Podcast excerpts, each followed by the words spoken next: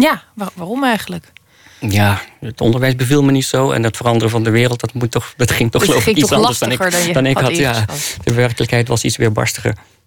Misschien dat daarom ook de fictie een mooie uitweg was. Dan kun je je eigen werkelijkheid natuurlijk zo polijsten dat je, als je zelf wil. Dat is altijd, denk ik, uh, ook een zoete wraak. Um, je maakte die, die overstap naar de stad. De dingen die je had ingeschat, hoe diffuus ze ook waren, of de dingen waar je naar verlangde, kwamen die op je pad? Werd het, een, uh, werd het bestaan zo veel rijker en breder als je had gehoopt?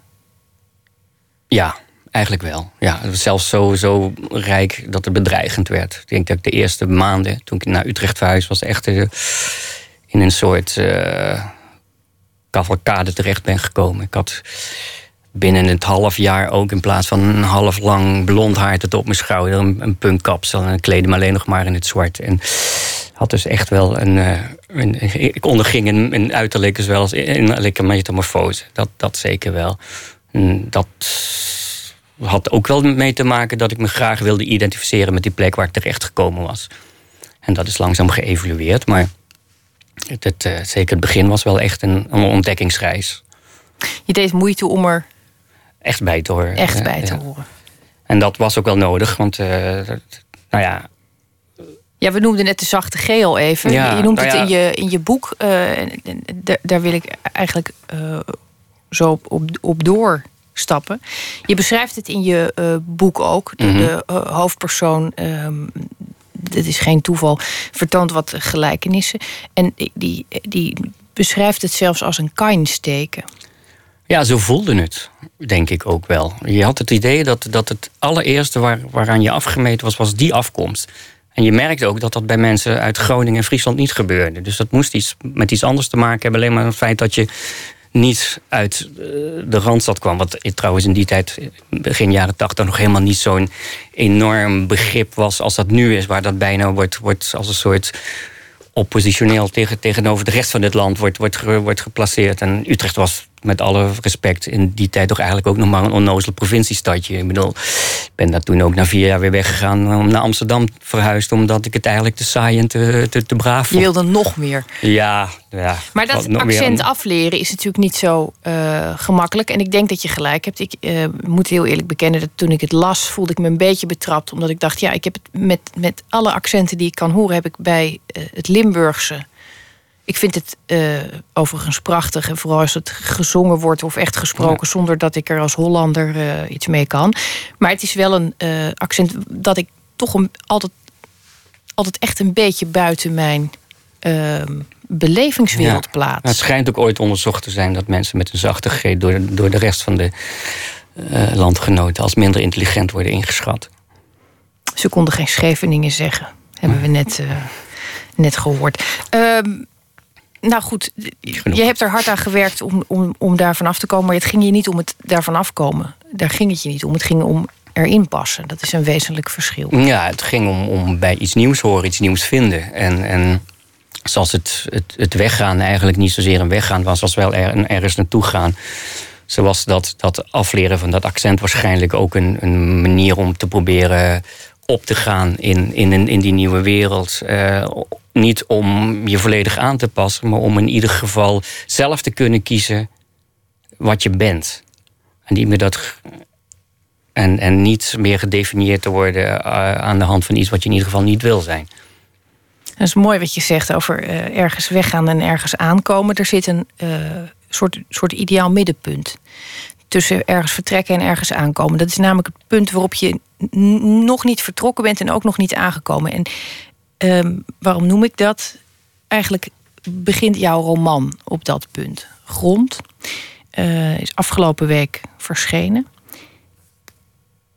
Daarin zit een man, een soort opgesloten tussen dat, dat vertrekken en dat aankomen. Lucas Lels, een trompetist. Wat, wat, wat kun je ons over hem vertellen? Um, Lucas Lels strandt op de luchthaven van, van New York. Naar aanleiding, of door, als gevolg van de uitbarsting van de Eyjafjallajökull op IJsland. En daar opgesloten op dat vliegveld vastzittend. Uh, ontwaken eigenlijk de spoken in hem. De dingen, die, de onzekerheden, de, zijn onzekerheid over hoe goed hij nou eigenlijk is. Of hij wel gekozen heeft wat hij gedaan heeft. Zijn onzekerheid over uh, of hij er wel echt bij hoort eigenlijk. Bij dat wereldje waar hij waar die zich in beweegt. Of hij niet eigenlijk uh, ja, zichzelf voor de gek zit te houden. En dus ook de andere mensen waar hij waar die mee speelt. En uh, gaande de roman die ik zo heb proberen te construeren... dat er niet verteld wordt wat er met hem aan de hand is... maar aan de hand van scènes en uh, dingen die hij doet... en uh, gebeurtenissen en momenten... de lezer een gevoel moet krijgen dat ze, dat, ze, dat, ze, dat ze hem begrijpen... en meer meevoelen met wat, hij, wat er met hem gaande is... dan dat ze een psychologische verklaring geboden krijgen... voor wat er eigenlijk gaande is met hem het zou kunnen ontaarden in, uh, in, een uh, soort midlife crisis uh, navelstaarderij. Dat is volstrekt niet het geval. En dat komt ook omdat er nog iets anders gebeurt op het moment dat hij daar probeert weg te komen. Dat, dat lukt niet. Die vulkaan gooit letterlijk roet in het eten, bij wijze van spreken. Hij zit daar nog wel even en dan denk je dat dat is op zich al niet zo prettig. Uh, zit je daar met, met, je koffertje, met je trompet en, en, een schone onderbroek. En dat is het wel zo'n beetje. De rest was al ingecheckt. Dan komt het telefoontje. Uh, dat zijn oom. Ja, ja, want hij vindt het in eerste instantie eigenlijk helemaal niet zo verschrikkelijk dat hij daar zit. Want hij heeft een niet zo heel succesvolle uh, dagen met een paar optredens in, uh, in The Big Apple achter de rug, zoals de mensen dat noemen. En denkt dan in van nou ja, goed, het zal ook wel. Ik heb een soort, soort vrij af. Ik mag even achteroverleunen. Spijbelen. het zal wel. Ja. Het, zal, het zal allemaal wel. Ik hoef ook even niet zo nodig. En dan krijgt hij een telefoontje van uh, de vrouw van zijn oom Louis. Dat oom Louis uh, zeer plotseling overleden is. En oom Louis is een heel speciaal, uh, significant other in zijn, in zijn leven, mag je wel zeggen.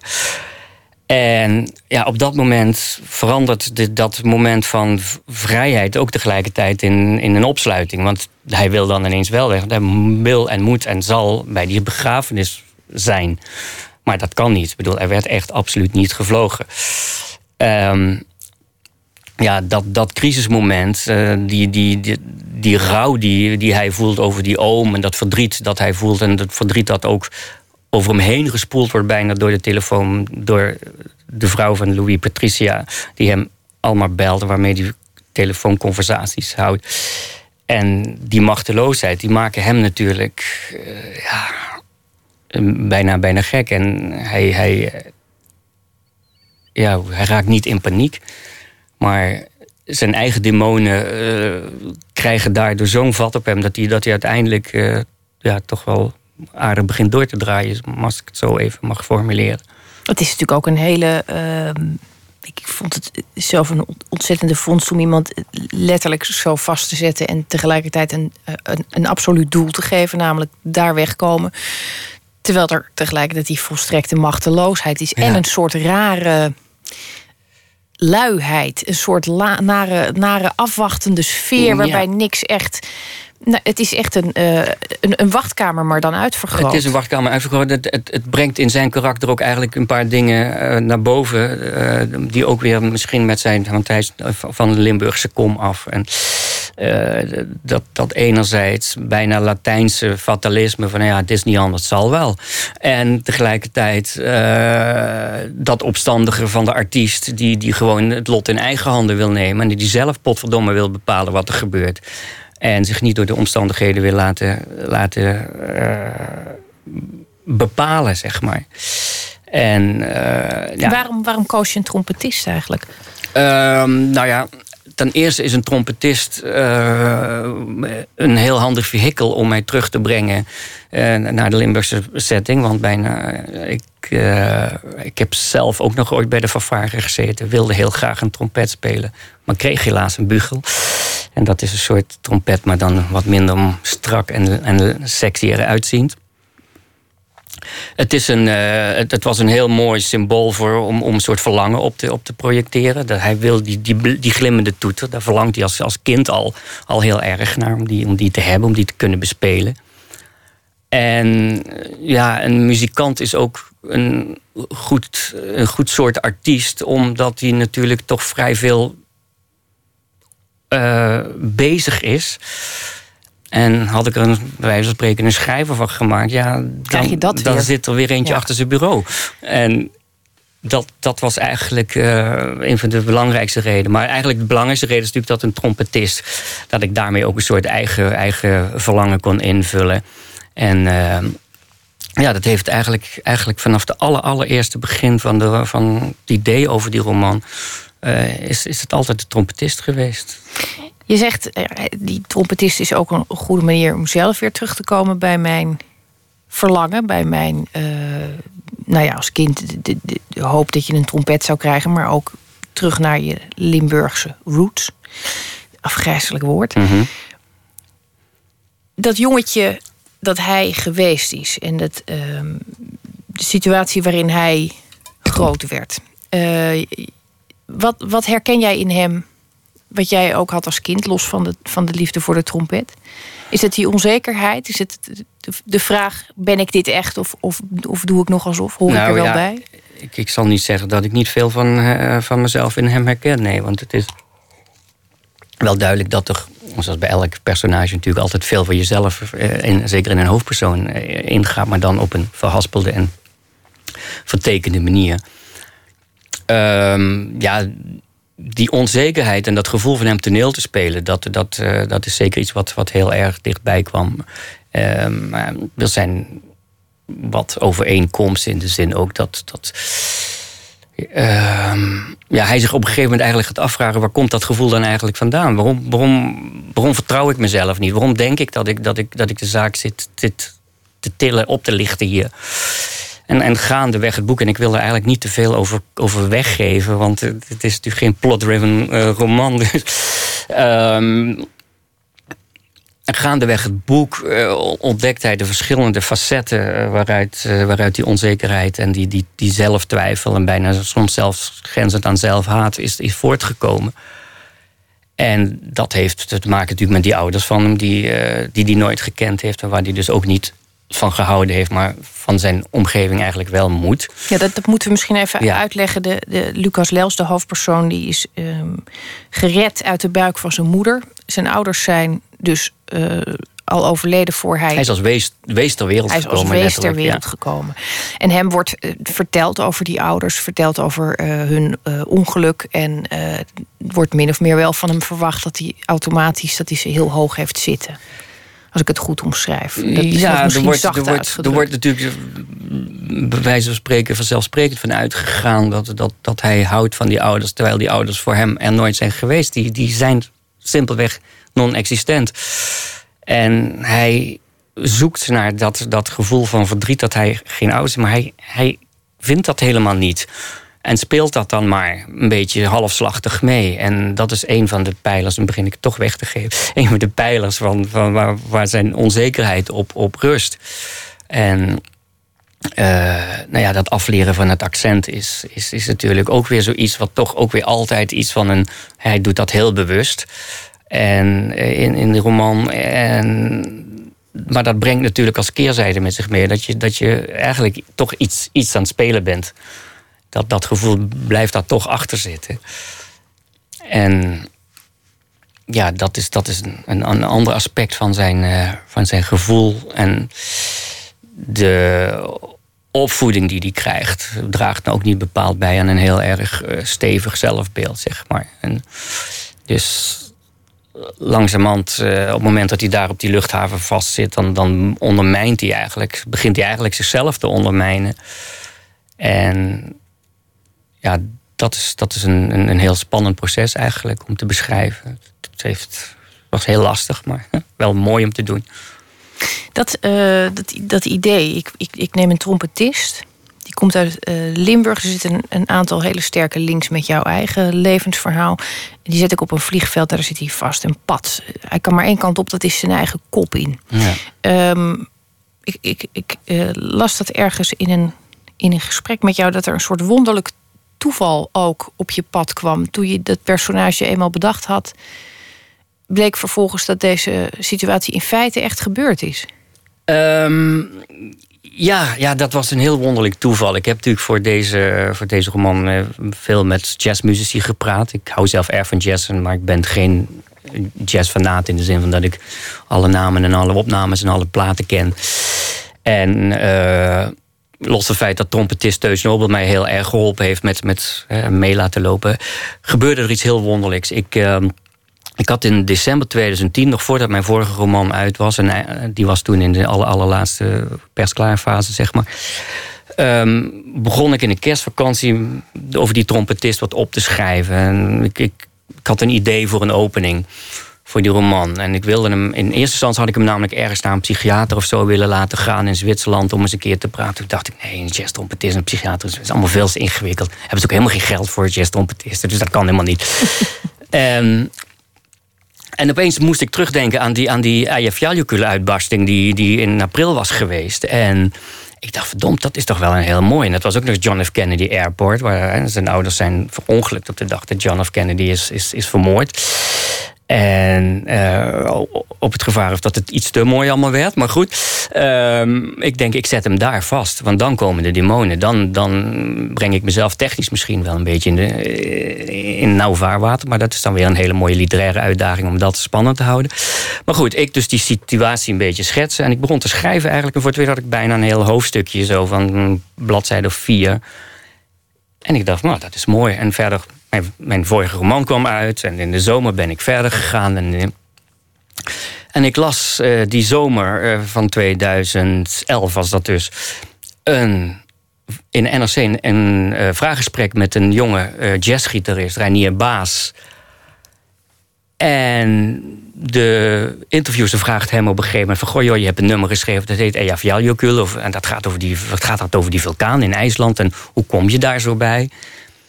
En Ranier die doet uit de doeken van wat hij spannend vond aan die hele ja, die mix die ik ook in het boek gebruik. Van, van dat lethargische en dat opstandige. En dan dat, die tempowisselingen. Dat was soort tempowisselingen die ik in mijn hoofd kreeg. En daar kon ik wat mee. Zoiets vertellen. En op een gegeven moment zegt hij van. Overigens is het niet mijn eigen verhaal hoor, zegt hij. Dat is het verhaal van een eh, bevriende trompetist die vast zat op het vliegveld. En ik las dat en ik dacht natuurlijk van wow, ik heb, hij heeft dus een nummer geschreven ongeveer waarschijnlijk dezelfde tijd dat ik dat hoofdstuk schreef. Dus ja, dat was een soort wonderlijk toeval. Ik heb toen contact met hem opgenomen en daaruit is een heel aardig, uh, heel aardig eh, contact ook ontstaan. Dat, uh, ja, dat, maar dat was voor mij en dat is natuurlijk een soort, soort ritueel dat je als schrijver natuurlijk altijd wel nodig hebt. Je hebt zo'n moment nodig dat er dat je een soort, soort wensdenken, een soort uh, magisch denken. Een bemoedigend toeval. Ja, bemoedigend toeval, maar ook zoiets dat je voor jezelf het idee kunt hebben: ik heb beet. Weet je, dit, dit, dit, dit is mooi. Dit, is, uh, dit, dit zegt meer dan het, dan, het, dan het is. Ben je daarin veranderd? Want uh, jouw debuut kwam voor jou misschien ook een beetje onverwacht. Je had daarvoor een, in, in, in, je studententijd, meen ik, al een boek geschreven. Je was daar dus al wel mee bezig. En had toen geconcludeerd dat het heel slecht was. Mm, niet heel slecht, maar de wereld zat er niet op te wachten. Ik kon wel schrijven, maar het was een zwart gat waarin ja, een soort in zichzelf ronddraaiend. Uh, psychologisch. Ja, het, was geen, uh, geen goede roman. Maar wel mooi geschreven, zeker bij Vlaag. Dus, uh, je hebt hem wel bewaard. Ik, hij ligt nog ergens. Ja, ik heb ooit wel eens een zin. Ik heb de openingszin ooit in een andere roman gebruikt. En ik heb nu weer een personage, een naam eruit gehaald. Die nog ergens in mijn achterhoofd zweefde. En zo, dat, dat soort dingen wel. Ja, maar dat was uh, mijn, mijn poging om, om te gaan schrijven. Uh, dat was allemaal vrij kort nadat het überhaupt in me opgekomen, of in me opgekomen was dat je überhaupt zoiets kon willen. He, dat je. Dat je dat je schrijver kon willen worden, terwijl je eigenlijk in je jeugd niks significants leek te hebben meegemaakt. Ook al is je vader dan verongelukt toen je anderhalf was of zo. Maar dat, was niet iets wat ik heel erg belangrijk vond in mijn leven. Dat, dat, dat was gewoon een gegeven. Toen, toen je naar die eerste poging. dacht je toen ook echt: zie, ik moet het niet doen? Was dat iets, heb, heb, je daar toen, of dacht je nou, dit was mijn eerste poging, dit was nog niet goed genoeg, maar ik. Uh, ik ja, ik ben altijd wel bezig gebleven, maar vooral met heel, heel veel ultrakorte verhaaltjes en zo, dat soort dingen heb ik veel, veel blijven schrijven. Maar ik, ik, ik rolde toen eigenlijk min of meer per ongeluk in, de, in, in het vertalen, waar ik nog steeds heel erg blij mee ben. Dat Vertaler Duits ben je? Vertaler Duits, ja. En uh, ja, toen, toen is dat naar de achtergrond. En dat was ook een soort scheiterigheid hoor. Uh, ik durfde die confrontatie ook niet aan. Ik had toen natuurlijk moeten. die eerste roman daar zat heus wel wat in. Wat, waaruit bleek dat ik wel fatsoenlijke verzinnen kon maken en zo. En ook wel een verhaal uh, min of meer in mijn hoofd kon hebben. Alleen de hele uitwerking. En toen had ik natuurlijk de, de, de moed moeten hebben om daarmee gewoon naar een uitgever te, te stappen. Maar de angst om afgewezen te worden was zeker toen uh, veel groter dan de wens om erbij te horen dat gilde van schrijvers. Want zolang jij niet aan iemand vraagt of je het kan, krijg je ook niet te horen dat je het niet kan dat is eigenlijk ook iets, een, een kern die ook in, in, in, het, in het leven van Lucas Lels en in grond iedere keer weer, weer de kop opsteekt. Van onzekerheid kan ook een soort schild worden. Door... Het is misschien ook iets wat eh, toch ook wel weer een beetje met, uh, met Limburg te maken heeft. Ik heb bij, bij die streek toch altijd het gevoel... je bent een zoon van Limburg... en dan kan je hooguit een ondankbare zoon worden... die nooit op bezoek komt maar die zoon blijf je. Er zit ook iets, eh, en dat, dat, dat is misschien ook een beetje. Uh, nou ja, als je het hebt over onzekerheid. Het is ook, wij hoeven niet per se bij jullie te horen. Die houding zie, zie, zie ik daar ook een beetje. Ja, er zit natuurlijk iets dubbels in, in de houding van, van Limburg tegenover de rest van Nederland. En of dat komt omdat ze nou achtergesteld worden of dat ze zichzelf juist uitsluiten. Uh, aan allebei de verhalen zit iets van een soort waarheid. En, maar het er niet zeggen dat je er niet bij wil horen, omdat je eigenlijk het gevoel hebt dat ze anders tegen jou zeggen dat je niet mee mag doen, dat zit er, dat zit er wel in, ja. Je hebt als schrijver dan wel. Ik bedoel, het is sowieso een beroep waarbij je doodsangsten moet overwinnen, vind ik altijd. Heb je het gevoel dat je schrijver bent? Of heb je het gevoel dat je nog steeds een schrijver speelt? Ik heb in een interview een paar jaar geleden gezegd van uh, dit is wat ik wil en dit is wat ik kan. En ik denk dat ik inmiddels wel dapper genoeg ben om ook erachteraan te zeggen: dit is ook wat ik ben. Want ik kom natuurlijk uit die vertalerij, dus er zijn natuurlijk altijd wel stemmen geweest van dan nou, heb je weer zo'n vertaler die ook zo nodig zelf moet. Maar bij mij was het dus eigenlijk precies andersom. Ik was eigenlijk een, een schrijver die in de vertalerij die is gaan vertalen of omdat het met het schrijven nog niet zo wilde vlotten. Dus ik heb eigenlijk de omgekeerde weg bewandeld. En vertalen is een prachtig vak. En het is misschien wel een van de belangrijkste eh, literaire bezigheden die er zijn. Want laten we wel wezen, zonder vertalen heb je geen wereldliteratuur. Nee, het is de meest ondankbare en eh, een hele fundamentele taak in de literatuur. Je bent altijd naamloos en in dienst van. En dat, als nou ja, wij, onze, onze literaire horizon zou zo een, een, een fractie zijn van wat die, wat die nu kan zijn dankzij de vertalers. Dus dat is, is een van de nobelste beroepen die een mens maar kan, kan uitoefenen. En toch uh, kroop het schrijversbloed ervoor. Ja, het is. Of er doorheen. Heb je nog tijd om te vertalen? Ik doe er nog wel wat mee, maar niet, niet heel veel groot, niet, geen grote dingen meer. En dat mis ik af en toe wel. Maar ja, dan is er ineens toch weer een idee voor een nieuwe roman. En ik zie het nu ook weer niet gebeuren. Dus daar zit alweer wat aan te komen. Dat is eh, gelukkig altijd. Je, je bent al aan het werk? Aan, aan nou, nou, aan het werk, dat is een groot woord. Maar ik heb wel al wat, wat bedacht. En, het is er net, hè? Het is er net een week. Je mag best Ja, maar meestal is het een jaar voordat het, dat, dat het ene boek af is, komt er ineens. Uh, de, de Lucas Lels komt ook eigenlijk gewoon uit mijn vorige boek. Hij, hij, treedt daar al, hij komt daar al in voor zonder naam. Hij, hij komt daar in een, in een Italiaanse trattoria op een festival. En speelt daar met de hoofdpersoon. En daar is hij eigenlijk uit voortgekomen. Hij is uh, in, in jou blijven zitten en meegelift naar het volgende project, zou je ja, kunnen zeggen. Daar is hij uit voortgekomen, eigenlijk. Ja. Waarheen nu? Heb je eh, enig idee tussen vertrek en aankomst waar je aan wil komen uiteindelijk? Uh, bedoel je literair? Bedoel je. Um, ja. Je hoeft geen antwoord te nee, geven. Nee, ik, ik, durf geen antwoord te geven, laat ik het zo zeggen. Dat lijkt me eigenlijk een heel mooi uh, antwoord. Wil Boesten, dank je wel dat je te gast wilde zijn. En wij gaan even luisteren uh, naar het nieuws. En daarna horen we Rutger Lem met zijn verhaal over de actualiteit. En er komt een reportage over de contrabas. En natuurlijk een aflevering van Toendra.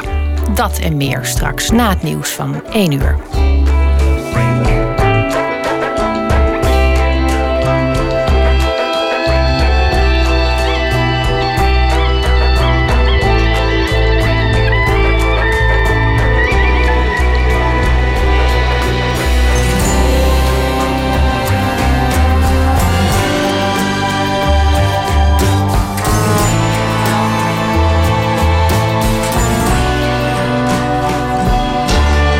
Radio 1. Het nieuws van alle kanten.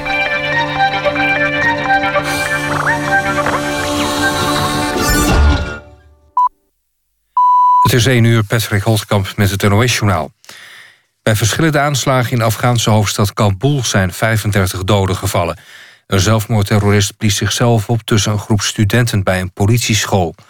Volgens de autoriteiten zijn bij die aanslag 20 mensen om het leven gekomen en 25 gewond geraakt. Later waren er in Kabul nog twee zware explosies. In het centrum van de stad ontplofte een vrachtwagen. Daarbij vielen 15 doden en bijna 250 gewonden. Het Tiki-bad in pretpark Duinrel in Wassenaar is afgelopen avond ontruimd vanwege een brand. Er was kortsluiting ontstaan bij een van de glijbanen. Ongeveer 900 badgasten zijn direct geëvacueerd. Ze konden rond half elf weer naar binnen om hun spullen op te halen. Twee medewerkers van het Tiki-bad raakten licht gewond.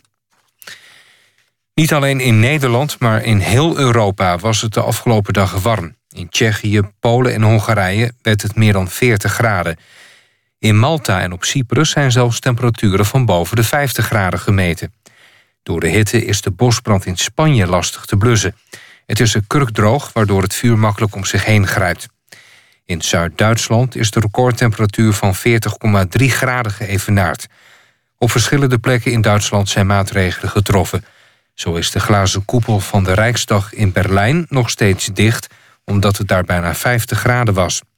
In Frankrijk zijn hittewaarschuwingen gegeven. De Nederlandse waterpolo-vrouwen zijn er in Kazan niet in geslaagd om de wereldtitel binnen te halen. De ploeg verloor in de eindstrijd maar net van de Verenigde Staten. Het werd 5-4. Nederland begon goed aan de finale, maar had moeite met de fysiek sterke tegenstander en miste in het laatste kwart een strafworp. Het weer. In het zuidoosten en oosten kans op stevige buien. Plaatselijk kan wateroverlast ontstaan. Overdag trekken de buien weg en gaat de zon overal weer schijnen... en het wordt dan zo'n 24 graden. Dit was het NOS Journaal. NPO Radio 1. VPRO. Nooit meer slapen.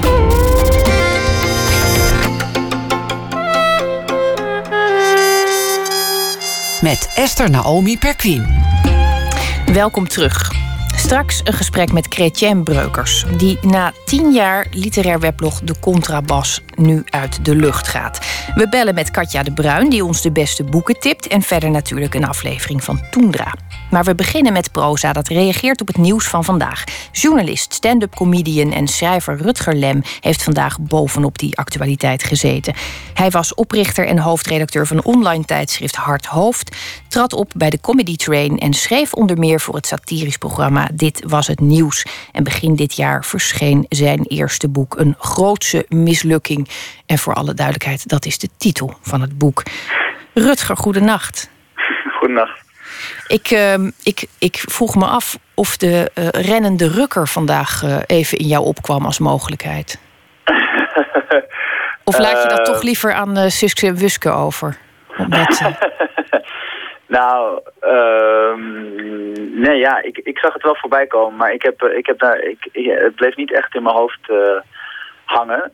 Gelukkig maar, zou ik bijna zeggen. ja. Nou ja, misschien ook omdat mijn vriendin onlangs ook met zo'n uh,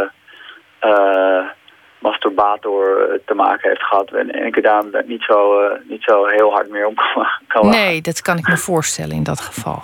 Ja. Wat, het, wat bleef er wel in je hoofd hangen vandaag? Uh, nou, ik las een, een bericht over IS en het gerucht dat allerlei seksslavinnen die weigerden om seks te hebben met hun strijders wilden executeren. nou ja, weer zo'n uh, chockerend bericht wat eigenlijk steeds minder uh, choqueert. En uh, toen dacht ik eigenlijk van ja, dat, dat, die, dat IS eigenlijk een soort, soort een beetje de, de pubers van, van de wereldpolitiek zijn. Het, ze doen precies wat, je, wat, wat, je, wat je van ze verwacht qua hoe irritant ze zijn. En ergens snap ik ook wel, het zijn natuurlijk ook vaak tieners. En ja, ik denk als, als ze mij toen ik 15 was uh, een stel seks zou vinden en een paar bommen hadden gegeven, dan was ik ook echt uh, een, uh, een, grote terreur voor, voor de wereld geweest. Dus het is, het is vooral heel gevaarlijk, dacht ik me, omdat het, omdat het, omdat het allemaal puberjongens zijn. Ik ben heel benieuwd naar jouw verhaal. Oké. Ik had van de week met mijn drie beste vrienden afgesproken. We zien elkaar niet zo vaak meer in groepsverband, terwijl zij juist met elkaar in een band zitten, waardoor ze bijna elke dag samen zijn. Ik zei half serieus dat deze afspraak daarom vooral voor mij bedoeld is. Het voelde bijna als liefdadigheid. Laten we even met Rutger erbij doen alsof het bijzonder is om weer samen te zijn. Maar toen zei, zei een van hen, nee dude, met jou erbij is alles anders. Hij bedoelde dat niet als liefdesverklaring. De simpele toevoeging van mijn vreemde persoonlijkheid veranderde de hele dynamiek. En daardoor was het bijna alsof ze met andere mensen dan hun dagelijkse collega's aan tafel zaten. Elke combinatie van ons vieren is een volslagen andere vriendschap. Het is opvallend in wat voor rol we schieten, afhankelijk van de mensen met wie we zijn. Ik verander bij elke ontmoeting in een compleet ander persoon, vaak zonder dat ik me hier bewust van ben. Met een vriendin van de middelbare school verander ik weer in een puber. Bij mijn vader gedraag ik me juist overdreven volwassen. De combinatie van duizenden factoren als sociale gevoeligheid, voorgeschiedenis, verwachtingen, irritatie of juist aantrekkingskracht zorgen ervoor dat ik mezelf steeds weer hergroepeer aan de hand van de versamelingscellen tegenover me. Dit leidt soms tot het prachtige fenomeen dat ze in de acteerwereld chemie noemen, waarbij twee mensen elkaar boven zichzelf laten uitstijgen. Simpelweg door samen te zijn. Zodra je diegene ziet, vliegen de grappen over en weer en praat je honderden uit zonder dat je er ook maar een moment over hoeft na te denken. Maar even zo vaak leidt het tot vastgeroeste rolpatronen waar je bijna niet meer uit kunt komen.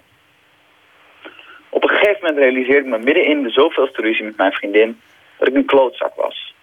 Of eigenlijk was ik de klootzak in elke conflict situatie en zij was altijd het slachtoffer. Terwijl zij helemaal niet zwak of zielig is, integendeel. En ik ben eigenlijk ook best aardig. Toch duwden we elkaar steeds weer in de richting van extreme kanten van onszelf. We werden personen die we niet wilden zijn, maar die we toch zeer overtuigend speelden. Het is heel moeilijk om met zo'n spel te stoppen. Van binnen zijn we allemaal pleasers. Andere mensen bevestigen daardoor vaak onze verwachtingen. Helaas zijn veel van die verwachtingen vaak op angst gebaseerd. Ik ben bijvoorbeeld bang dat mijn buurman een agressieve aanzo is. Daardoor benader ik hem iets wat afstandelijk en denkt hij... wat doet die nieuwe buurman nou irritant? Hij werkt me echt op mijn zenuwen. Ik heb zin om hem een klap voor zijn muil te geven. Niet een heel beschaafde reactie, maar wel enigszins begrijpelijk. Daar moest ik aan denken toen ik me afvroeg wat ik eigenlijk van IS vind. De organisatie is te perfect als nachtmerrie voor het Westen. Het is alsof je de boeman in je kast uiteindelijk te zien krijgt en hij er precies zo uitziet als je bedacht had. Dat is nog steeds eng, maar dat is ook een beetje potsierlijk. Blijkbaar is er geen verschil tussen jouw fantasie en de realiteit. Angsten zijn vervelend op zichzelf, maar ze maken zichzelf ook vaak tot waarheid. Als je doodsbang bent dat je vrouw vreemd gaat, zal ze uiteindelijk gesloopt door je paranoïde gezeur met een ander naar bed gaan. Natuurlijk zijn er altijd buurmannen die sowieso agressieve ASO's zijn, ongeacht je verwachtingen. En zijn er vrouwen die al vreemd gaan voordat je jaloezie voelt. Zo zijn er ook genoeg terroristen die altijd al klootzakken waren. Maar sommige jongens van IS hebben jarenlang wantrouwen van onder andere het Westen gevoeld, totdat ze dachten, jullie vinden mij een klootzak? Nou, dan ben ik maar de klootzak. En ik word lid van de grootste groep klootzakken die jullie je kunnen voorstellen. Rutger, dank je wel. En uh, laten we hopen uh, deze week een beetje hoopvol te eindigen. Laten we hopen dat, uh, dat, dat klootzakken op een dag opgroeien. Ja, en misschien helpt het ook als we, als we mensen om ons heen met iets minder vooroordelen benaderen. Dat is altijd nuttig. dank je wel en, en slaap goed. Ja, fijn weekend. Ze stonden jarenlang enkele meters bij Elvis Presley vandaan, The Sweet Inspirations. De achtergrondzangeressen brachten later zelf ook muziek uit. En hier hoort u ze met Here I Am, Take Me.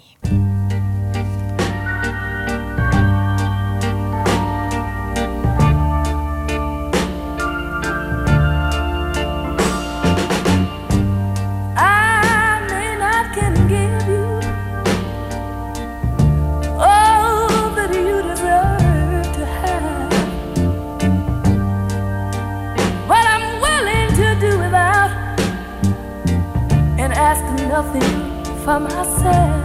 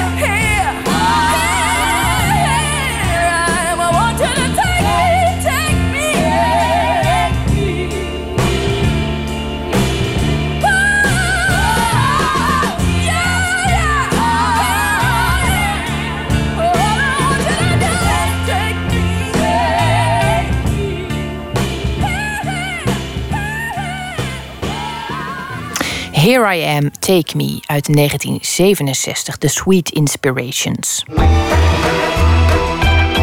Nooit meer slapen. Je leven wijden aan de literatuur. Je moet er maar zin in hebben. En al helemaal als je dat op het internet probeert te doen. Literatuurweblog De Contrabas van schrijver en dichter Chrétien Breukers heeft het tien jaar volgehouden. Breukers brak vorig jaar bij een breder publiek door met zijn herinneringsroman Zoon van Limburg over zijn wortels in die eerder genoemde provincie. En het succes daarvan zou zomaar de Contrabas de das omgedaan kunnen hebben.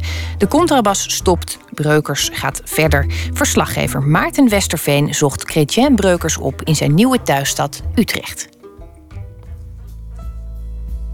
Een mooie dag in boekhandel Bijleveld te Utrecht. Ik loop met schrijver, dichter en, een mooie term is het niet, blogger Chrétien Breukers. Al bijna tien jaar schrijft Breukers op zijn blog De Contrabas over literatuur. Over zijn eigen, maar vooral over dat van anderen. Nou, een, een gedichtbundel van eh, een van de beste hedendaagse dichters eh, aanraden. Dat is deze, Tempel, van Mustafa Stitou. Het is heel prachtig en eh, heel nieuw, en toch al klassiek. Ik begon eigenlijk met het eerste gedicht van, wat hij schrijft. Dat is het, een titeloos gedicht. Dat begint met de regel op mijn rug doorsteekt de doodskist waarin mijn vader lag. Diep voorovergebogen, voetje voor voetje, schreed ik wankelend voort. Ah, dat is toch wel prachtig. Hoe lang duurt het voordat jij eh, een, een gedicht en een dichter vertrouwt? Vertrouwd? Nou ja, hè, van dit, hier wil ik meer van lezen. Nou, ik lees wel altijd de hele bundel. Maar er moet wel altijd één gedicht zijn waar je dan aan blijft, aan blijft hangen, zeg maar. eh. Dus het, het liefst eh, een regel die ineens eh, iets... eh, hè, waardoor, je, waardoor je ruggenmerg ineens even wordt opgetrokken.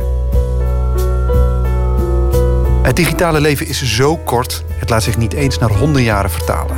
Een blog mag al blij zijn als het de kaarsjes op zijn tweede verjaardagstaart uit mag blazen. De contrabas weet het dus met 10 jaar goed vol te houden. Maar niet voor veel langer meer. Want op de tiende verjaardag, op 21 augustus, stopt Breukers ermee. En dat is voor mensen zoals ondergetekende jammer. Want als de contrabas iets goed doet, is het Breukers liefde voor het lezen over te brengen. Een liefde voor het leven. Nou ja, voor mij is het zo dat, maar dat weet ik niet voor, of dat voor de rest van de mensheid ook zo is, is dat eh, boeken een manier zijn om eh, de werkelijkheid te benaderen. Net zoals films dat zijn of kunstwerken. Eh, dus eh, alle dingen die eh, verwarrend zijn en waar je niet van weet hoe die in elkaar zitten, kun je met boeken te lijf. In ieder geval, kun je- die kun je voor een deel te lijf met boeken. En vervolgens vind ik het zelf interessant om daar dan over te schrijven. In de hoop dat er andere mensen zijn die een vergelijkbare of juist volledig tegenovergestelde ervaring hebben. Eh, waardoor je een gesprek op gang krijgt wat via die boeken gaat over dingen die in het leven van belang zijn. Dat is eigenlijk wat voor mij de kern is van het belang van zo'n eh, van schrijven over literatuur en over lezen. Ik heb eh, voor het eerst, mijn, mijn allereerste echt werkelijk alles, alles verschroeiende leeservaring was in de. Ik zat op de middelbare school in Weert. Ik was 16, dus het is nu. Of ik was 15, dus het was 1980, denk ik. En misschien was het zelfs nog iets eerder, dat weet ik niet. En ik ging op een hele eh, eh, koude winterdag met de bus eh, terug naar huis. En ik had in de schoolbibliotheek een bundel van Roland Holst, van Adriaan Roland Holst, ge- geleend. En daar stond een gedicht in dat heet Zwerversliefde. En dat was toen al het meest uitgekoude gedicht van hem. Maar ik raakte daar volledig van, van onder de indruk. Zo, zodanig dat ik vergat om uit te stappen op de halte die, bij de halte die, waarbij ik moest uitstappen. En in een dorp betekende de volgende halte ook echt een volgende halte. Dus ik moest drie kilometer terug, eh, terug naar huis lopen. Dus dat was voor mij de eerste echte allesbepalende leeservaring die ik, die ik had. Nou, dat begint met laten wij zacht zijn voor elkander kind... want o de mateloze verlatenheden. En de rest moet ik even opzoeken. Dat is weg, helaas. Maar het was een, prachtig romantisch gedicht over de liefde... waar ik toen volledig van slag was, in ieder geval. Ik, ik, ik merkte ineens dat iemand eh, in die woorden en in dat ritme... en in, met die rijmwoorden en met dat thema dan ook... Hè, wat een heel oud thema is natuurlijk, wat ik toen nog niet wist... eh, ineens tot je kan spreken. Dus ik merkte ineens van... Wat, wat ik voel, hè, wat iedere puber wel eens heeft... dat zegt die meneer eigenlijk, eh, die weet hoe het zit. En toen dacht ik, de volgende stap was van... nou, dan ga ik dat ook doen. Dan ga ik ook schrijven. Dat was toen de tweede stap die ik zette. En dat heb ik dan ook gedaan, de rest van mijn leven. Wat ik vooral heb geleerd bij de contrabas... en dat heb ik pas na een paar jaar gemerkt... is dat ik heb leren schrijven door dat iedere dag te doen. Voordat ik eh, de contrabas had in 2005 schreef ik wel... maar was ik natuurlijk niet iedere dag bezig met van... er moet een tekst op dat blog eh, komen.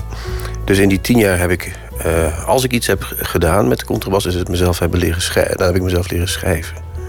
Dat denk ik echt dat dat het een van de nou ja, mede belangrijk is geweest voor dat blog. In het begin eh, schrijf je een stuk en je, je, je, je ploegt er wat voort. En eh, denkt van, eh, dit is belangrijk, dat ook. En ik ga, maar door. En op een gegeven moment krijg je door dat als je dat iets spitser opbouwt... dat het dan toch eh, eh, beter overkomt. Dus misschien is dat communiceren ook nog niet eens een eh, gek idee wat jij zegt. Je gaat op een gegeven moment ook doorkrijgen van... als ik het zo aanpak, dan kan ik de boodschap zo snel mogelijk... van mij naar de lezer, eh, naar de medelezer krijgen. Ik lees alles alsof het eh, heel persoonlijk is. Dus ik lees alle boeken eh, als een persoonlijke brief aan mij. Dus als het een slecht boek is, vind ik dat een hele vervelende brief. En als het een goed boek is, dan ben ik heel blij dat ik het gelezen heb. Dus dat is, ik, heb een ik, lees het alsof het persoonlijke berichten aan mijzelf zijn. Alle boeken die ik lees. En daarom kan ik er ook vervolgens over schrijven alsof het persoonlijke berichten aan mij zijn geweest. Dus dan kan ik het letten wat jij zegt te lijf gaan, het boek. Dus dan kan ik er een soort eh, verslag van maken of een, eh, iets schrijven tegen dat boek. Al is tegen een boek natuurlijk ook niet interessant. Maar in ieder geval dan kan ik iets zeggen wat mij trof... wat er niet zo eh, volgens mij niet aan eh, klopte, aan die brief. Of, of wat er juist wel, wat natuurlijk het leukste is... om in bewondering over iets te schrijven. Ik denk dat de persoonlijke aanpak de enige... voor mij is dat de enige die, die, die geldt. Ik, ik denk dat er geen enkele criticus is die het tegenovergestelde zou zeggen. Die, ze proberen soms in categorieën te denken. Of van, vroeger had je critici die verdedigden eh, bepaalde stromingen tegen de rest van de wereld. Eh, maar zelfs dat was natuurlijk ook een persoonlijke keuze. Want die wilden graag dat die eh, mensen uit die nieuwe stroming... met wie ze banden hadden, in de literatuur vooruit zouden komen. Dus ik denk dat dat persoonlijke lezen... dat dat de enige is, of de, de enige manier is om de literatuur nog... aan de gang en levend eh, eh, te houden. Je bedoelt nu in deze tijd? Ja, dat denk ik, ja. ja. Als eh, iedereen zegt altijd dat de literatuur minder belang heeft... Nou, dan kan maar op één manier weer groter belang krijgen. Dat is als, het, als die boeken iets zeggen tegen je, als die iets voor je betekenen. En als ze dat niet doen, dan vallen ze als een als doodgewicht neer. Of zie ik dat verkeerd? Misschien moet ik het wel nuanceren wat ik met dat persoonlijke bedoel dan. Ik bedoel daarmee niet dat ik vind dat iedereen moet schrijven zoals ik het graag eh, eh, wil hebben. Of dat die over gebeurtenissen uit eh, mijn tijd of mijn leven moet schrijven. Dus wat jij zegt over die klassiekers. Ik lees nu op dit moment twee, wat je dan toch wel klassiekers kunt noemen. Namelijk het eerste deel van, van, van, die, van het boek van, van Marcel Proust, uh, Swans kant op. Wat ik tot mijn stomme verbazing een heel levend en nieuw en eh, eigenlijk eh, ronduit hedendaags eh, werk vind. Ondanks het feit dat het gaat over een jongetje dat in een gegoede kringen in begin van de 20 of eind van de 19e, begin 20e eeuw opgroeit.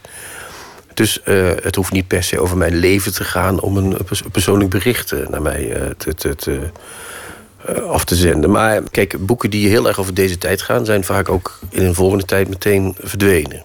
Behalve de hele goede boeken die over deze tijd gaan. Die eh, in zo'n stijl zijn gemaakt dat ze het eh, nog enige jaren kunnen volhouden. Maar ehm, het is net als met, eh, misschien ga ik nu een beetje van de hak op de tak, maar het is met, net als met Multatuli, de Max Havelaar, die je misschien ook dan nog moet lezen of al gelezen hebt. Ehm, die, dat boek is eigenlijk door, die, door eh Multatuli geschreven omdat hij zijn baan terug wilde. Hij was, eh, hij was daar eh, eruit ge- gekikt en hij vond dat een groot onrecht. En hij gebruikte die inlander, oh, hij deed dat over de rug van die inlander... waar hij zogenaamd het boek voor schreef. En dat is natuurlijk iets wat we nu volledig niet meer lezen in dat boek. We lezen nu een verhaal van een man in, in, in de wereld... die van alles meemaakt en probeert te lukken en mislukt. Dus het, een boek kan ook veranderen met de tijd. Wat heeft het gebracht, een leven aan, een leven aan schrijven wijden? Nou ja, mij heeft het eh, een zekere mate van... eh, eh, eh, nou, toch vreugde gebracht, eh, ja. Ik kan me nog steeds verheugen in elk eh, nieuw boek wat verschijnt. En ik kan me nog steeds verheugen op zelf schrijven over boeken... en zelf boeken schrijven. Wat is het fijnst van die twee? Nou, ik vind, moet ik heel eerlijk bekennen dat ik, hoewel ik echt heel graag schrijf en ook veel schrijf, dat eigenlijk een boek lezen, je verheugen op een nieuw boek wat je gaat lezen en dat dan ook daadwerkelijk gaan lezen. En dat het dan ook nog mooi is, dat is toch denk ik wel het mooiste wat er is eigenlijk. Waarom? Dat is nog net als toen je net kon lezen en naar de biep mocht en dan mocht je vijf boeken lenen en dan ging je naar huis en dan mocht je pas na vijf uur of zo gaan lezen. En dat blijft nog een beetje hetzelfde gevoel eigenlijk. Ja. Ja, je begint natuurlijk pas te schrijven als je ervan weet dat er literatuur is. Dus dan moet je al weten dat. Moet je al iets gelezen hebben, toch? Verrast het je eigenlijk? Dat verbaast me wel een beetje, maar dat eh, wordt eigenlijk steeds meer nog zelfs. Dus dat. dat ik had wel gedacht op een gegeven moment word je, eh, zoals ik nu ben, 50 en dan heb je het wel gezien, maar dat is niet waar. Dus de interesse is nog steeds even groot. Maar er komen alleen maar meer boeken bij. Daarom, dus het houdt nooit op totdat ik eh, ooit op mijn 110e sterf.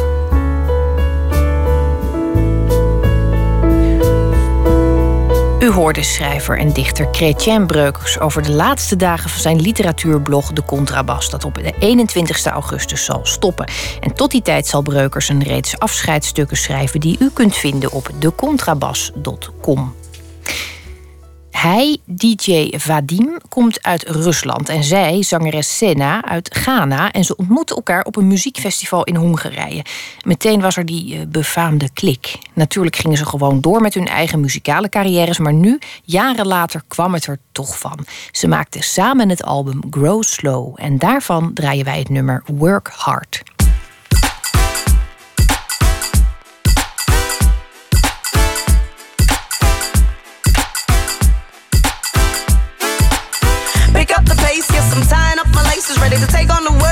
Getting ready for races. Marathons, the journey's long, but I don't have to worry.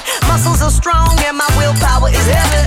Places, places, positions, please. Watch these runners breeze through with ease. Serving up the competition on a silver platter.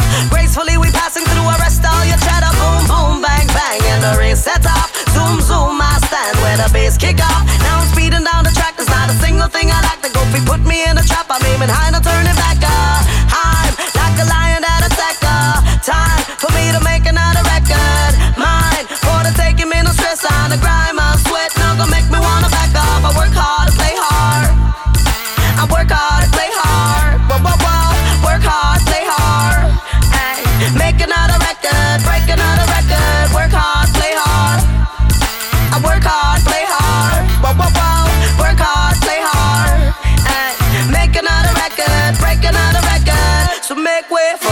Champion. The one with cook a beat that turn you on. But even saying I got it going strong. Sweet treat to get you moving along. Yeah, cause we be burning and blazing. Dedicated to the work of art we be creating. Many are called, but I mean, you know the chosen are few. So the hustle like one, but we just do like we do.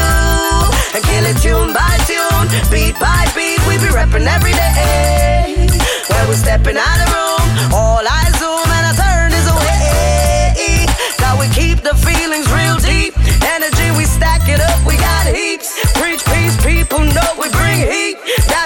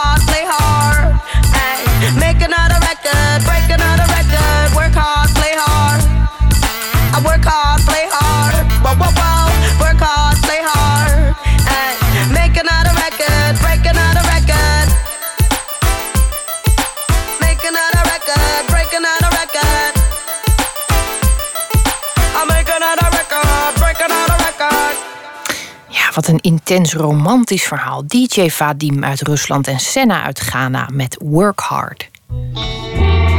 Nooit meer slapen.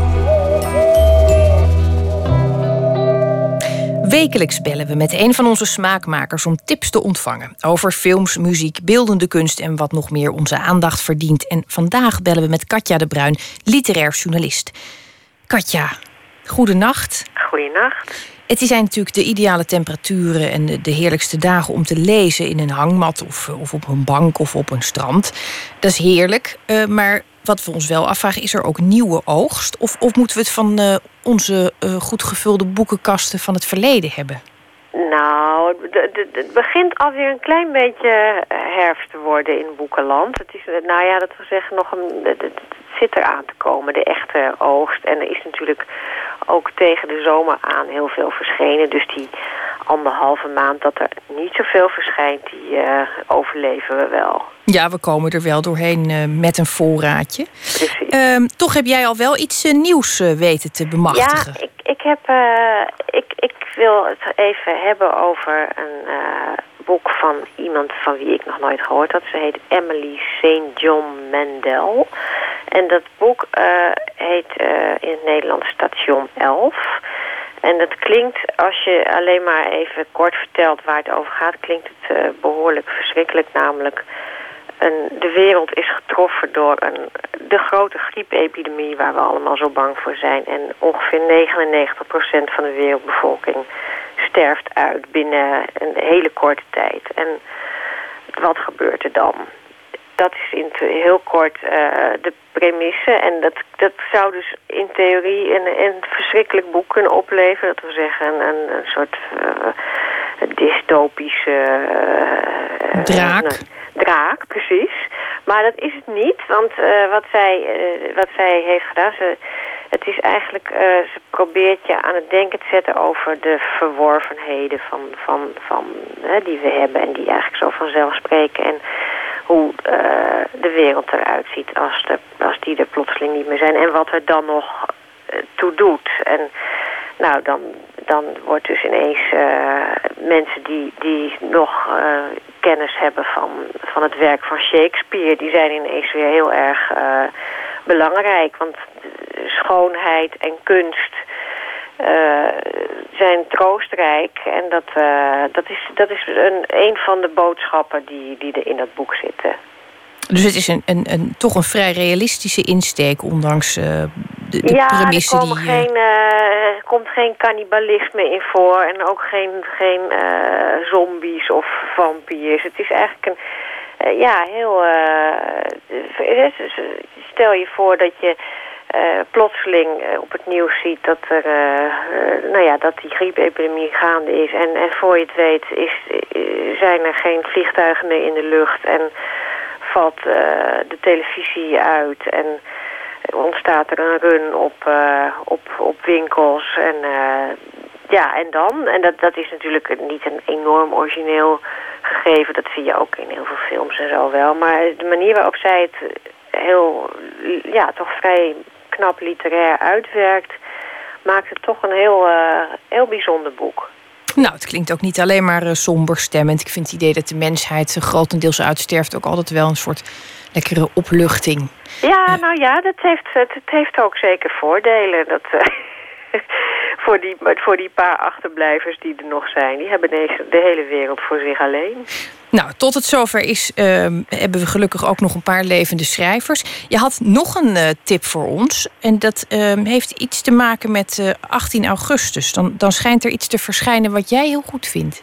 Ja, dat, ik, eh, ik, ik kijk daar enorm naar uit en ik hoop eh, velen met mij. Dat is eh, het tweede deel van een, een serie boeken van de Italiaanse schrijfster Elena Ferrante.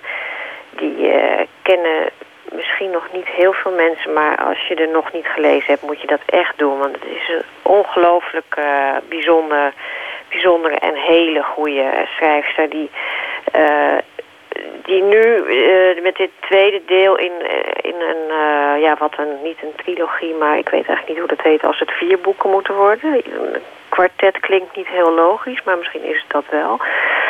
In ieder geval is dit deel, deel 2. Het eerste deel is alweer een paar jaar geleden verschenen. En daar heb ik in de tijd over geschreven. En toen had ik de indruk dat echt helemaal niemand dat, eh, dat las. Maar inmiddels is ze in andere landen wel ontdekt. En eh, ze zeggen vooral in Amerika en Engeland is er een soort verrante fever gaande. En dat is eh, zeer terecht, want het is heel bijzonder. Die, zij, zij is een... ja, ze is dus Italiaanse en geen sterveling weet wie ze werkelijk is, want haar identiteit die is onbekend. Dus het is een, eh, dat heeft ze heel bewust voor gekozen vanaf het begin dat, dat ze schrijft. Niemand weet dus hoe ze eruit ziet en wie ze werkelijk is. En dat eh, zij vindt dat haar werk voor zich moet spreken. En waar vind je dat nog in deze tijd? Nou, dat lijkt me inderdaad een zeldzaamheid. Je zei, eh, ze is eh, ontdekt eh, een beetje in Nederland. Dat heeft ze vooral tot nu toe aan jou te danken. Want jij was de eerste die over haar schreef. Ehm, er begint nu toch misschien wel iets op gang te komen. Want dat, dat, die geheime identiteit prikkelt natuurlijk enorm. Weet jij eigenlijk of het een vrouw is of een man?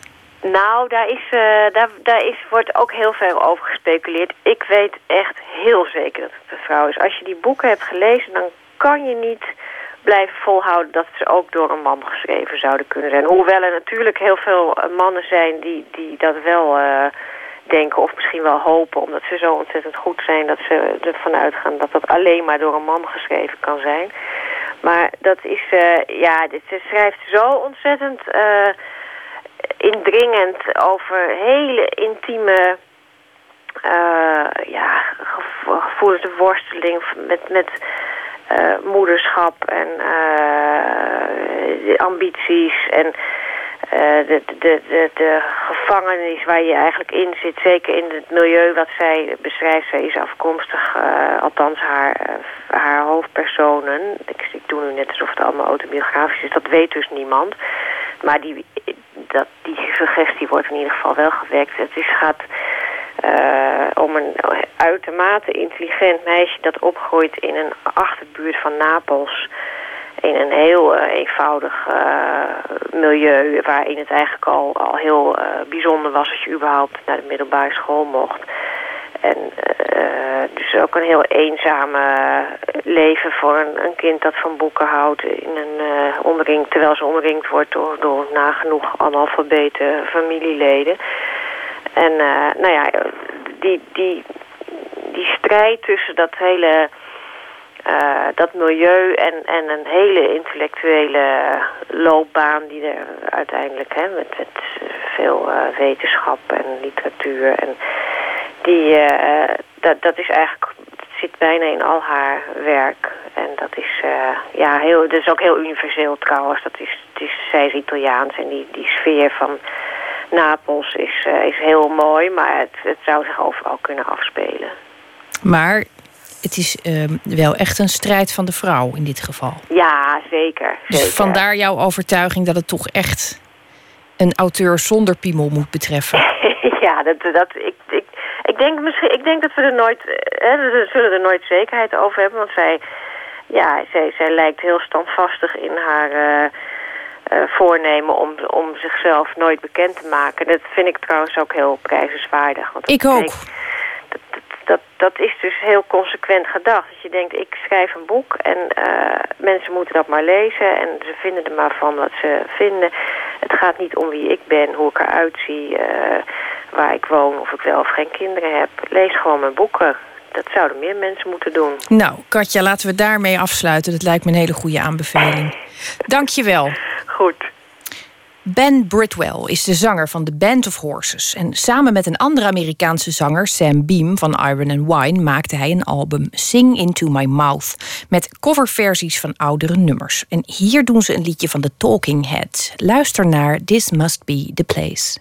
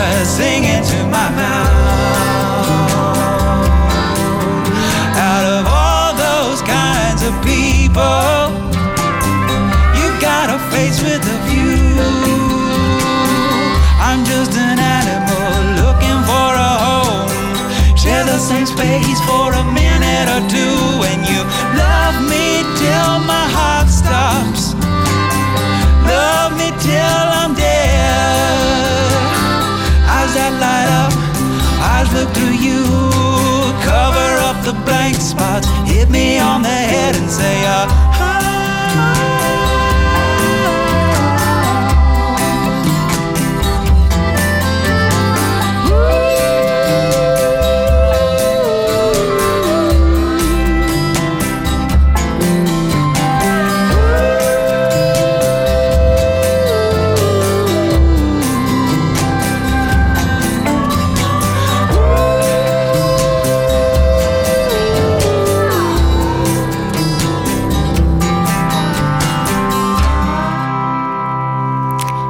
This Must Be the Place van de Talking Heads. En hier hoort u de uitvoering van Iron and Wine en Ben Bridwell. Nooit meer slapen. En dan nu aflevering 6 van onze 30-delige reeks wonderlijke waargebeurde korte verhalen Toendra. Als gelovige kun je van ongelovigen lastige vragen verwachten. Zoals waarom is er zoveel kwaad in de wereld als er toch een almachtige God bestaat? Maar er is één vraag waar gelovigen niet op zijn voorbereid. Hij wordt minder vaak gesteld, maar onder bijzondere omstandigheden hangt er veel van af. Die vraag is: kun je bewijzen dat je echt gelooft? Luistert u naar Jezus en de IND, een verhaal gemaakt door Katinka Beer.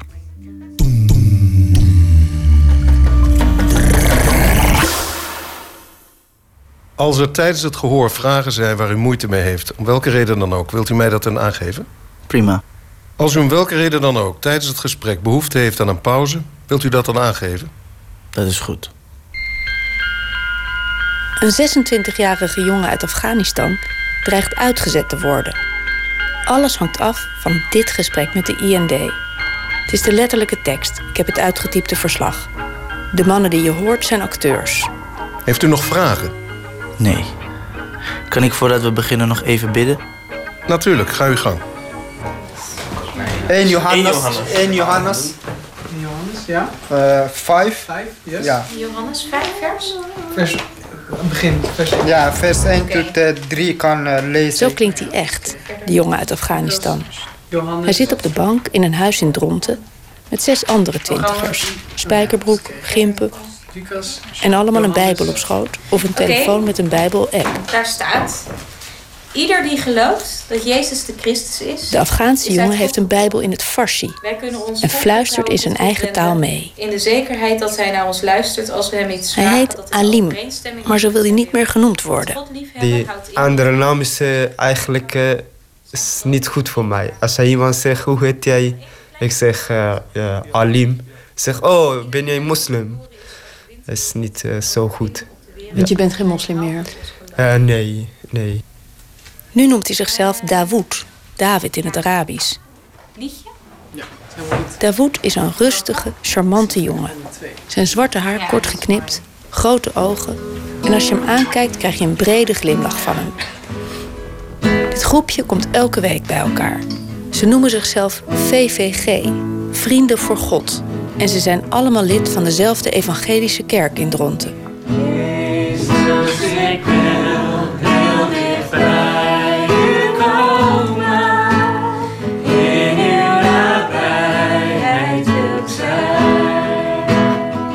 In de vorige asielprocedure is uw bekering niet geloofwaardig bevonden.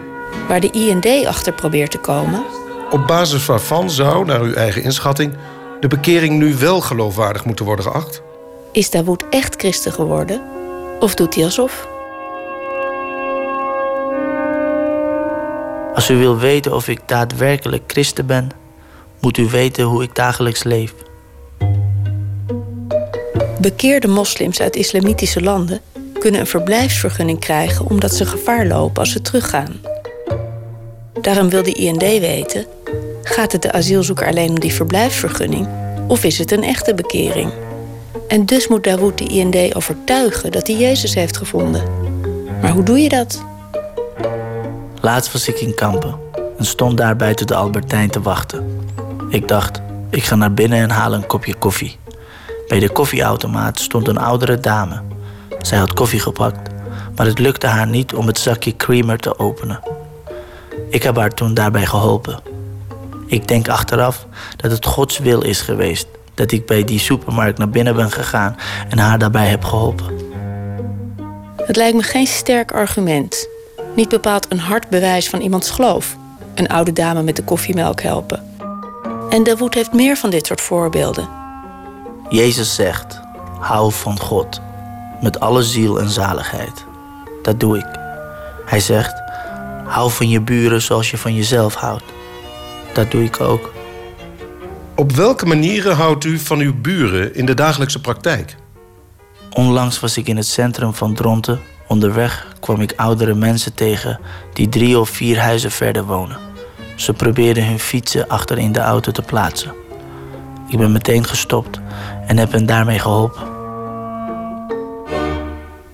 Toen hij hier pas was, dacht ik, ja, is het toch niet gewoon naast de liefde? Ik zie ook naast de liefde. Maar hij vertelt het zelf, dat zegt hij dus heel duidelijk, omdat Jezus in mijn hart is. Daarom ga ik die mensen helpen. En omdat je hem langer kent, zie je dat het wel zo is. Dit is Ali Schipper. Dawood woont al anderhalf jaar bij haar en haar man Wim. Ze zijn 70, kinderen al lang het huis uit.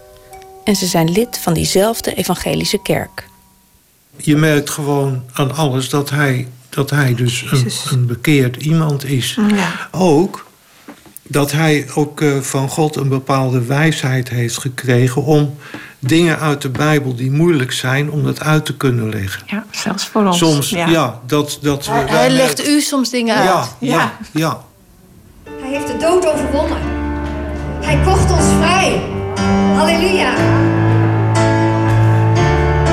De kerk op zondagochtend. Het is een modern gebouw, een soort grote hal. 200 rode stoeltjes, bijna allemaal bezet.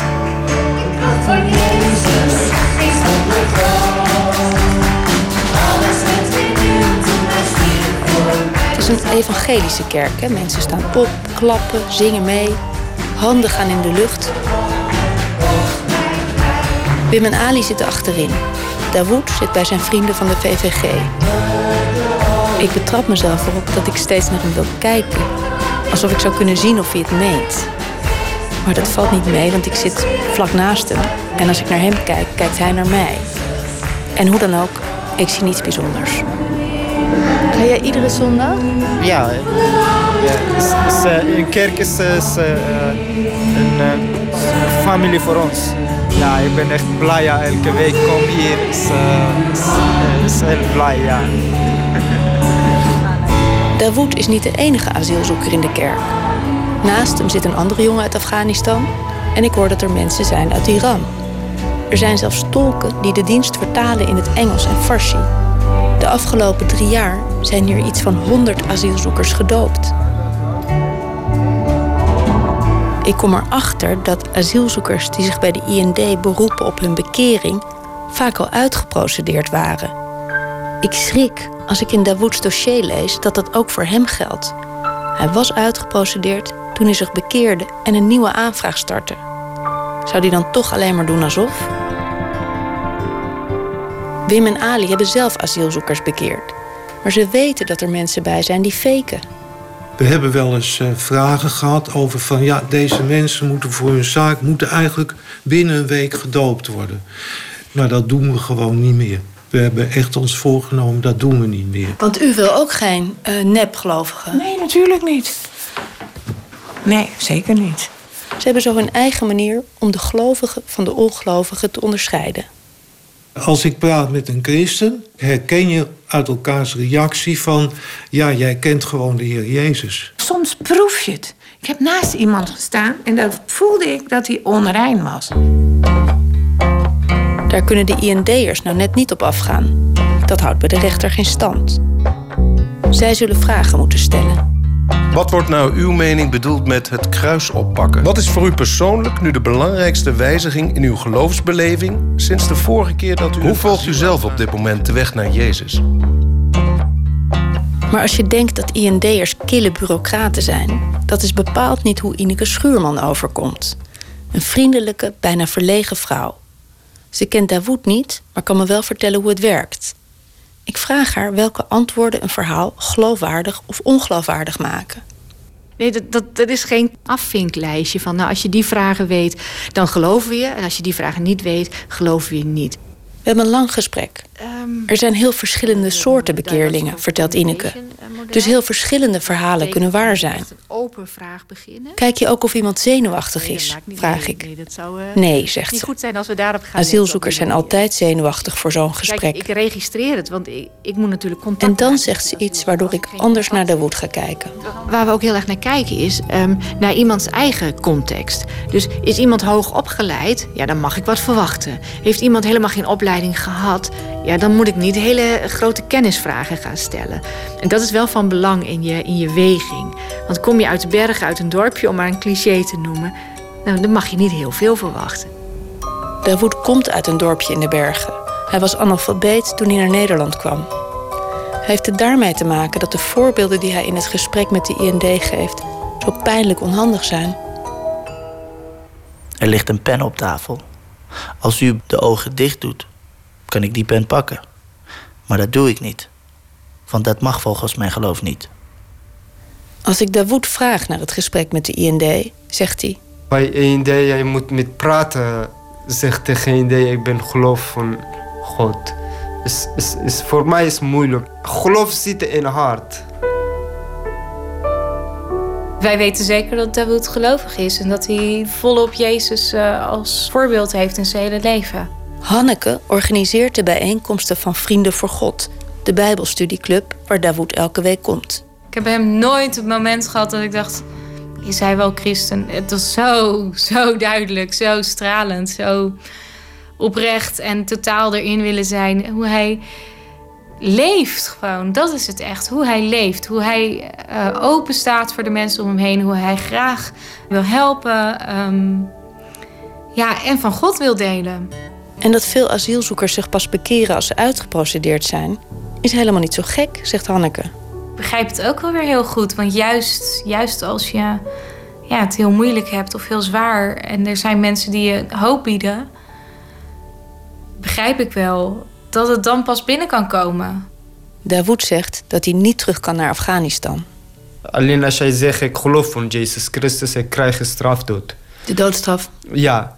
En in Afghanistan niet zeggen dat hij christen is, dat is voor hem niet aan de orde. Kijk, God, God zelf zegt, als jij, als jij iemand gelooft van mij, als jij praat niet over mij, hij is ook dood. Dus je moet, je moet van God over hem is, spreken? Is niet zo moet. Is, is moet niet, maar ik, ik wil. Ik wil. In zijn dossier voor de IND zitten verklaringen van Wim en Ali, van Hanneke en haar man... en ook een rapport over Dawood van een commissie van de protestantse kerk... die onderzoekt of asielzoekers oprecht geloven of niet. Die commissie is opgericht uit onvrede met de IND... Allemaal concluderen ze, Dawood gelooft. Maar de IND is niet overtuigd. Er is volgens de IND geen sprake van een diep doorvoelde en oprechte bekering, dan wel duidelijke verdieping van het geloof. Dawood gaat in beroep, maar dat wordt door de rechter afgewezen. Dawood is uitgeprocedeerd. Via vluchtelingenwerk hoor ik over een andere jongen wiens verhaal niet door de IND werd geloofd. Terug in Afghanistan probeert hij mensen te bekeren. Hij wordt bedreigd, ontvoerd en gemarteld. Pas als zijn familie losgeld betaalt, laten ze hem gaan. Wat als Dawood terug moet en mensen probeert te bekeren?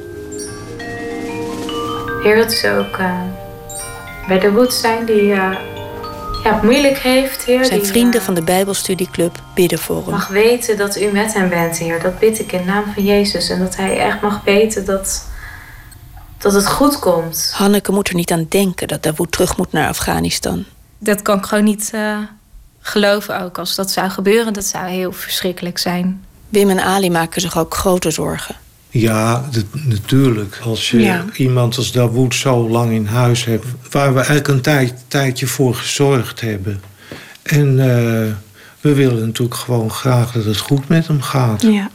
En... Uh, we zouden dus graag, uh, graag willen dat hij gewoon een, een, een goede toekomst tegemoet ja, gaat. Dat ja. wil je voor je eigen kinderen en zeker ook voor hem. Ja. En dan vraag ik aan Dawood hoe hij zich voelt. Twee dagen nadat hij de brief heeft gekregen waarin staat dat hij uitgeprocedeerd is. Als zijn bekering een leugen zou zijn, dan zou hij denk ik boos zijn, gefrustreerd, bang. Maar Dawood kijkt me met die brede, rustige glimlach aan en zegt: Sowieso komt goed. Uh, ik geloof van God. Ik weet niet waar wonen. Misschien in Nederland, misschien in ander land. Ik weet niet over morgen. Maar morgen komt. En gisteren is geweest. Slecht of goed is geweest. Gisteren is komt een slechte brief voor mij is geweest, is klaar voor mij. En je vertrouwt op God? Ja, tuurlijk. Ja, zeker komt goed. U hoorde Jezus en de IND, een verhaal gemaakt door Katinka Beer. Research Esma Lindeman, eindmix Alfred Koster en eindredactie Jair Stijn. Toendra komt tot stand met behulp van het Mediafonds en via iTunes kunt u zich ook abonneren op de podcasts van Toendra. En volgende week hoort u er weer vijf bij ons. De Velvet Underground was die rockband uit New York die actief was in de late jaren 60. En destijds boekten ze weinig noemenswaardig commercieel succes, maar ze gelden nog steeds als een belangrijke invloed op zo ongeveer elke alternatieve rockband. Van het album Loaded draaien wij nu Who Loves the Sun. Who loves the sun? Who cares that it makes plants grow? Who cares what it does since you broke my heart? Who loves the wind? Who cares that it makes breezes Who cares what it does since you broke my heart?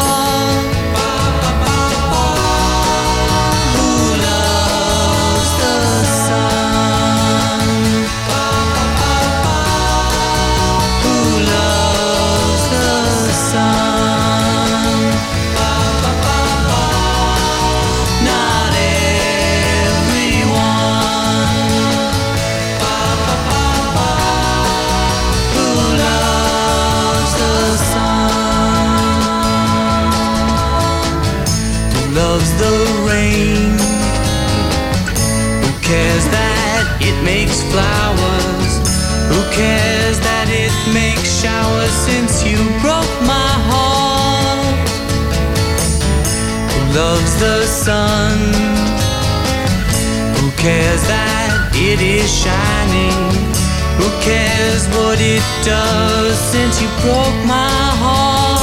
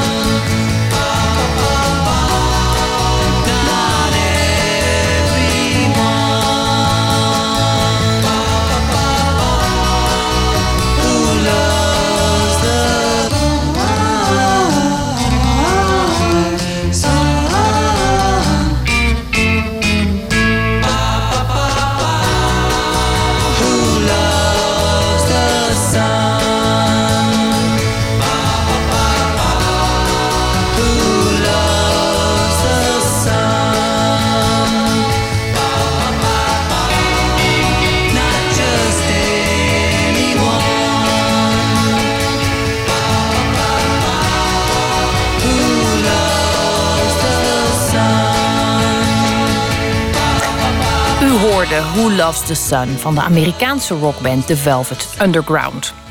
En hier kijken we naar. Zo heet het debuutalbum van Hanna van Wieringen. En voor ons zocht zij deze week haar favoriete gedichten uit. En vanavond leest zij een gedicht van Anne Sexton.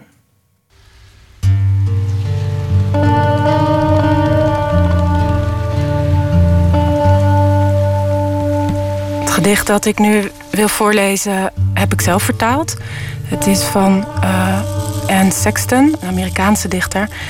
En dit komt uit de bundel Love Poems, waar bijvoorbeeld ook een ballade voor de eenzame masturbator in staat. En het gedicht voor mijn minnaar die terugkeert naar zijn vrouw. Lied voor een jonkvrouw. Op de dag van borsten en smalle heupen klopte het raam van de zware regen. De regen zwol aan als een dominee, wij paarden zo zinnig en waanzinnig. We lagen als lepels terwijl de duister naar beneden vallende regen als vliegen over onze lippen kroop en onze blije ogen en onze smalle heupen. De kamer is koud van de regen, zei je. En jij, vrouwelijk jij, met je bloem, zei gedichten tot mijn enkels en mijn ellebogen. Jij bent een nationaal product en macht. O, mijn zwaan, mijn werker, mijn lieve, wollige roos. Zelfs een ambtenaar zou ons bed bezegelen. Hoe jij mij kneedt en ik reis als brood. Hanna van Wieringen hoorde u met een gedicht van Anne Sexton. En volgende week in deze rubriek is Niek de Vries. En nog meer volgende week. Aanstaande maandag praat Pieter van de Wielen met Frans van Gestel van Top Capi Films. Een gesprek over de liefde voor film. Blijft u luisteren naar Woord. En ik wens u voor nu een mooie nacht.